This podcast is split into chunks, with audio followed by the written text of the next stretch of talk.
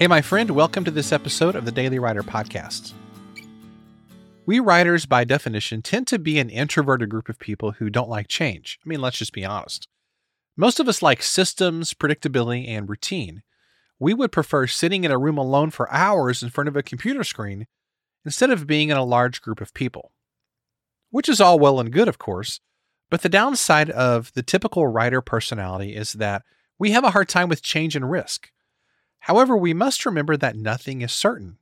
There are no guarantees either when you have a writing business where you serve clients or whether you're writing and launching your own books and other types of content. There's more change and disruption happening in the world today than probably at any other point in human history. All bets are off, and every industry is undergoing massive change because of technology.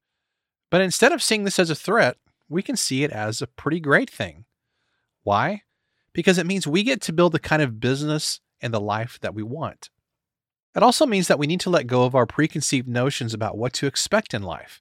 We've got to roll with the punches. We've got to be nimble and be able to change and grow to take advantage of all these new opportunities. And this means that, yes, our long term goals are important, but our short term goals and strategies might need to be reconsidered. Remember what Charles Dickens wrote at the beginning of A Tale of Two Cities? He said, It was the best of times, it was the worst of times. But the cool thing today is that you and I get to choose which one it's going to be for us. And it begins by letting go of expectations, having some fun, and being willing to adapt and grow. That is the surefire way to make sure that this is the best of times.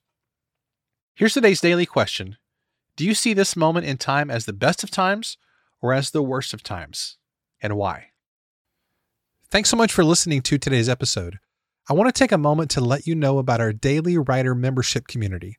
You know, one of the very best ways to develop better habits and impact more people's lives with your writing is to spend time around other successful writers.